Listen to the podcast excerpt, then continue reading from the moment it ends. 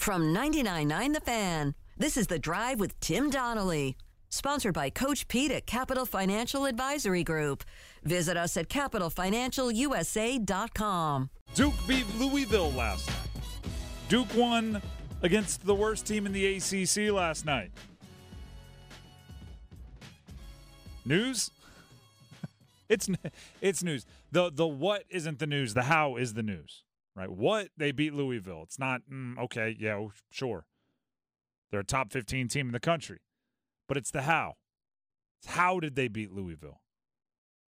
They didn't answer any or all questions about their toughness, their edge that we've posed for them, but it was definitely a step in the right direction. It wasn't the pulverizing that I was looking for. Use that term. I wanted them to pulverize Louisville. They didn't pulverize them, but there were crumbs that matter. There, there, there were scraps that matter.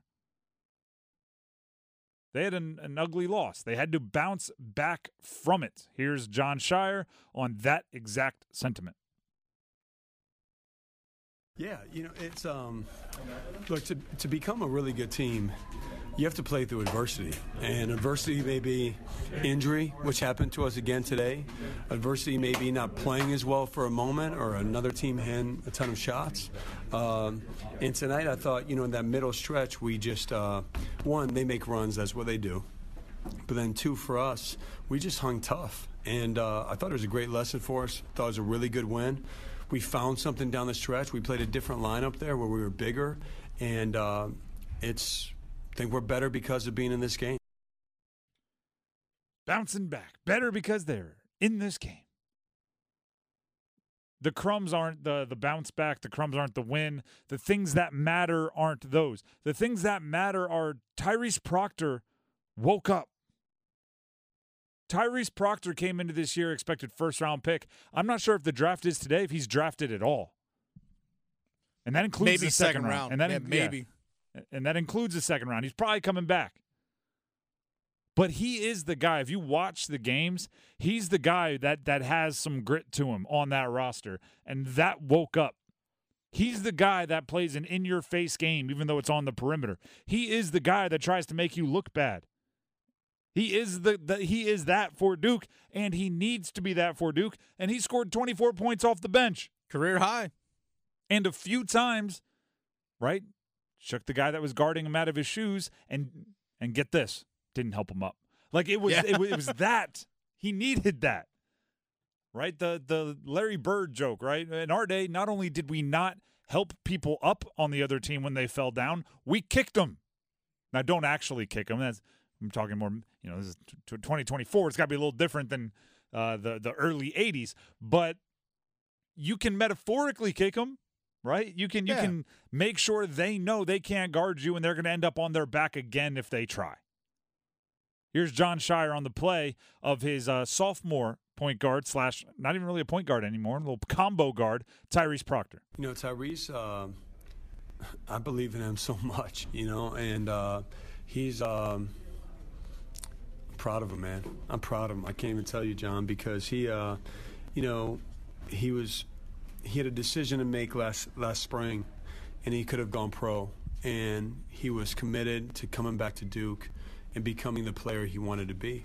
And along the line, you can feel it's going to be easier, or you've already uh, gone there. And he's gone through an injury. He's gone through some ups and downs. And I thought after this last game to see the response and to see his aggressiveness, uh, one, we, really needed it. But then two, uh, just his attitude, his mentality, I think says a lot about him. And uh, just really proud of him. His attitude and his mentality says a lot about him. I need the team to follow him. Right? Every team is you know the the the tone setters are different, right? It's not you can't always choose, but you'd like to, right? Coaches would love to say, "Hey, this guy is the one we're going to follow and we're going to mimic his his outlook." And if if humans worked that way, it would be much easier for coaches. The fact of the matter is, it has to happen organically. But Duke needs to find a way to organically play more like Proctor when he's playing well. Organ- organically figure out a way to act like Tyrese Proctor when Tyrese Proctor's playing well. Like that's the specific attitude I want. Mark Mitchell, let's look at him for a second. 20 and 12. That is a 20 and 12 double double in his first game back from injury. That's something you can build off of. That's a guy that that had to sit out a game and they lost that game. And, it, and then he's itching to come back with, "Who boy, you don't you don't know what what, what would have happened if I was playing." Like Mhm. that's the attitude you should have if you sit out and watch your team lose to Pitt at home. You should come out like a shot out of a cannon for your next game and put up 20 and 12, and that's exactly what he did. These are the things they can build off of. You know, a, a win against Louisville that was probably too close for comfort, and and you got a little bit of a lead early, and you didn't hold it at times, and and it didn't feel as dramatically. You were like didn't feel like like Duke was dramatically the better team, even though they were. Uh, and and and that's the part that you need to work on. But the parts you can build on, Proctor waking up, Mark Mitchell having the appropriate attitude coming out of uh, of being injured. For more on Mark Mitchell, here's again head coach Jon Scheyer. I just look. It, it was. It felt different, and Mark is uh, a special player. You know, Mark's a guy. He's.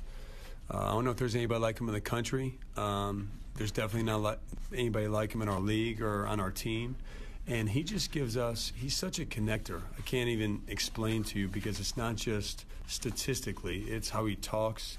It's how he defends. It's how he is on offense. He's smart. Um, and uh, he just gave us to come off not practice. He had one practice, and he played 34 minutes. That's uh, that's not bad. I I want Proctor and Mitchell to be the tone setters. And I give Jeremy Roach credit. Jeremy Roach, I think, is is inherently a little bit more calm, cool, collected, which there's a place for that also. Uh, but but he didn't play many minutes. He couldn't play many minutes. But that it felt like it was a senior last night, Jeremy Roach, who said my ankle's hurt. But guess what? I sat out last game and we lost a game we shouldn't have. I'll be darned if I don't give it a go today. And if I re-aggravate it, I re-aggravate it. It's important for me to be out there with my guys following that loss to Pitt. He went out there, scored some points, did some good things. Every chance he got, it looked like he was testing his ankle. Right, every walk to the the huddle for a timeout, it felt like he was doing. Mm, eh, are we okay? When he sat down, he was rubbing his ankle, like retying shoes and all those sorts of things. But uh, but I do respect the senior that was just like, no, you know, if this were my freshman year, and and we were cruising, maybe I'd take a couple extra games. But when I'm I'm the senior on this team and and we're not cruising, I'm gonna get out there and see what I can do for my team. If I can go, I can go, or I'm gonna go. Exactly. Simple as and, that. And, and he and he did until he couldn't, which Yeah. is exactly what you're supposed to do. Which he did until he couldn't.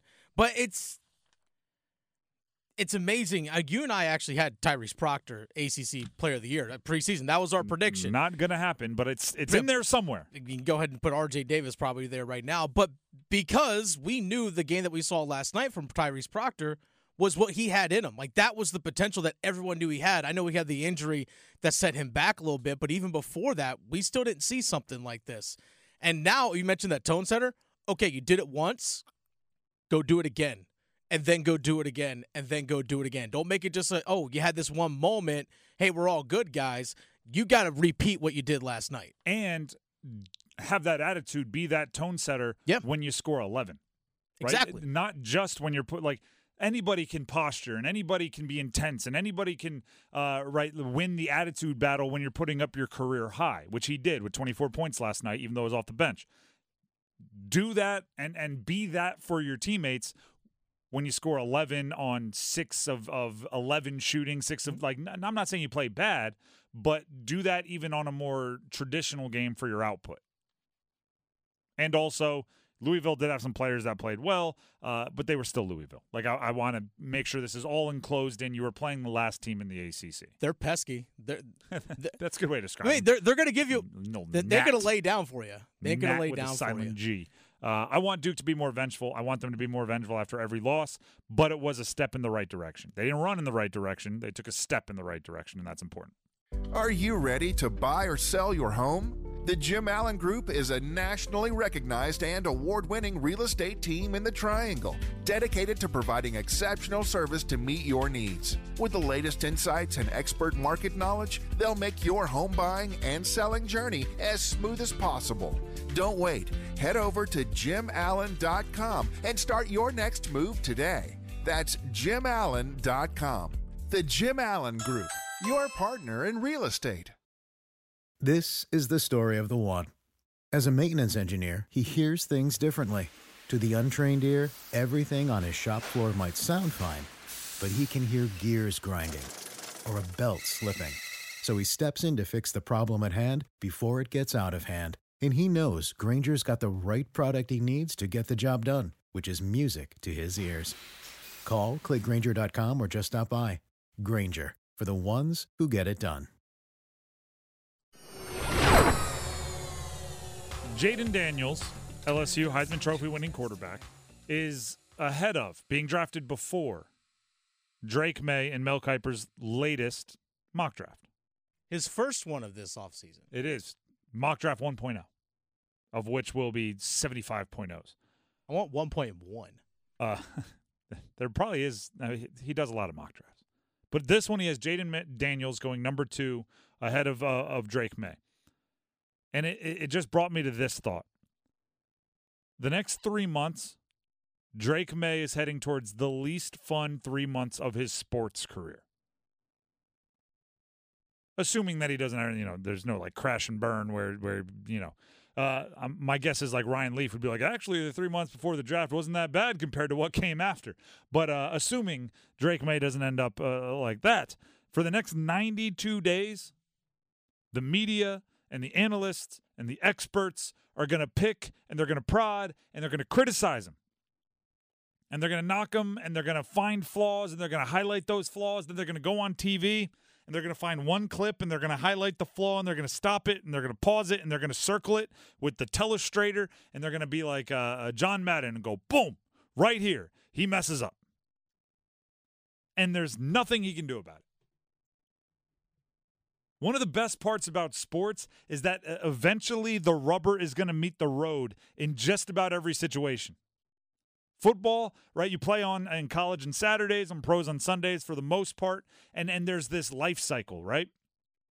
You play over the weekend. Monday, criticisms are hot and heavy. Wednesdays, you get into the criticisms with more X's and O's talk. Fridays, you revisit the criticisms from Monday because you're getting ready for the game on the weekend. And then the weekend comes and the players get to make their rebuttal. You get to go play. And if you play well, you get to rub it in all their faces. Maybe not literally, but you get to do it. There is nothing that Drake Maye can do on the field between now and the draft. He just has to sit there and take it. For two years, Drake Maye was a better NFL prospect than Jayden Daniels. Jayden Daniels had been in college two years longer than Drake Maye. He's two years older than Drake Maye, which means, I mean, Drake Maye was a he was a junior in high school. Jayden Daniels was starting in college. But now Mel Kiper wants to put him over Drake Maye. What? It's like, well, you know, Jayden Daniels really had a breakout age 23 season. It's like, all right, Drake Maye might do that too. Two years from now, when he's going into his second year in the NFL. Listen, you can overthink it all you want. You can try to be splashy in your early mock drafts all you want. Drake Maye is the second best quarterback prospect in this draft. And the the crazy part is the things like uh, you know yesterday we talked about the the the it's more philosophy, right? If you want a quarterback that can run run run, you want Jayden Daniels, right? He had 1,300 rushing yards. He had more rushing touchdowns. He more missed tackles, like forced missed tackles. That is, like he's he's a better runner. And if you're somebody, your offense is like, hey, I just need a running quarterback. Guess what you do? You don't draft Jayden Daniels over Drake Maye. You trade back. You trade back with someone who wants to get the the prospect that is Drake Maye, and then you draft Jayden Daniels when he can. You can overthink it all you want, but but Drake Maye is is he's done everything he's been asked. And you know what? I'll actually add this even. All this talk about Jayden Daniels and the running and Jayden Daniels and the explosion and Jayden Daniels, the next Lamar Jackson. And if you watch, I mean, I watch a highlight film, I get infatuated with it. I'm not knocking Jayden Daniels at all. Excellent prospect. I said it yesterday. I you like if you made me watch a highlight film, I'm choo- choosing Jayden Daniels over Drake Maye. Uh, but Drake Maye had seven less rushing first downs this year. Seven. Seven times. Jayden Daniels, seven more times. Jayden Daniels ran for a first down than Drake Maye. Is Drake Maye as dynamic of a runner? No, but he's not exactly Johnny Statue back there. Seven, seven, seven. You do have to acknowledge the mock draft element of it, which is when it's mock draft number one, it's not the final mock draft. Right? The the ships on the way to war are not in war yet. They're just on the way. Uh, the the the right the mock draft 1.0 is is only important until mock draft 2.0 comes out. But but like I said, Drake has to, and everybody else has to listen to it. And you got to be like, really? Or it all can just fall apart when a team trades for the number one overall pick, like we saw last year, which just completely just like, all right, all that work we did on mock drafts, just throw it in the trash. Yes, except the hierarchy at the top of the draft this year, I think, is is much more It's more clear cut. rigid. Yeah. So if you if you trade up for the number one, it's not like oh who are they going to take? Who did they trade up for? If they trade up for the number one, I believe they're taking Caleb Williams. Mhm. If you trade up for the number two, I believe you're taking Drake Maye. The number three, depend. Then it gets interesting. If someone trades up to number three, which I believe the Patriots own that pick, and and at least under Bill Belichick, they were Johnny trade down. Uh, then it's like, oh, do they want Marvin Harrison Jr.? Do they want Jayden Daniels? Do they want an offensive lineman, whether it's Alter or Fashanu? Uh, like there's there's options there. You want to know what's more interesting about the mock drafts than the order of the, the, the quarterbacks, other than they're just trying to to make waves? This is a wildly offensive draft. You could go eight, nine, ten picks without getting to a defensive player, which is a good year to be a contender who needs uh, like a defensive starter. You get the best cornerback in the draft at like 13. You get the best edge rusher at 11. That doesn't happen in most drafts. Those are premier positions. So, so you know the mock drafts, if they they even generally stay right, if you know the order changes, but the the tiers stay the same, could be a very offensive draft at the top, and and the defensive guys might tumble, which is is good for the good teams that need defensive players. This is the story of the one. As a maintenance engineer, he hears things differently. To the untrained ear, everything on his shop floor might sound fine, but he can hear gears grinding or a belt slipping. So he steps in to fix the problem at hand before it gets out of hand. And he knows Grainger's got the right product he needs to get the job done, which is music to his ears. Call, click Grainger.com, or just stop by. Grainger, for the ones who get it done.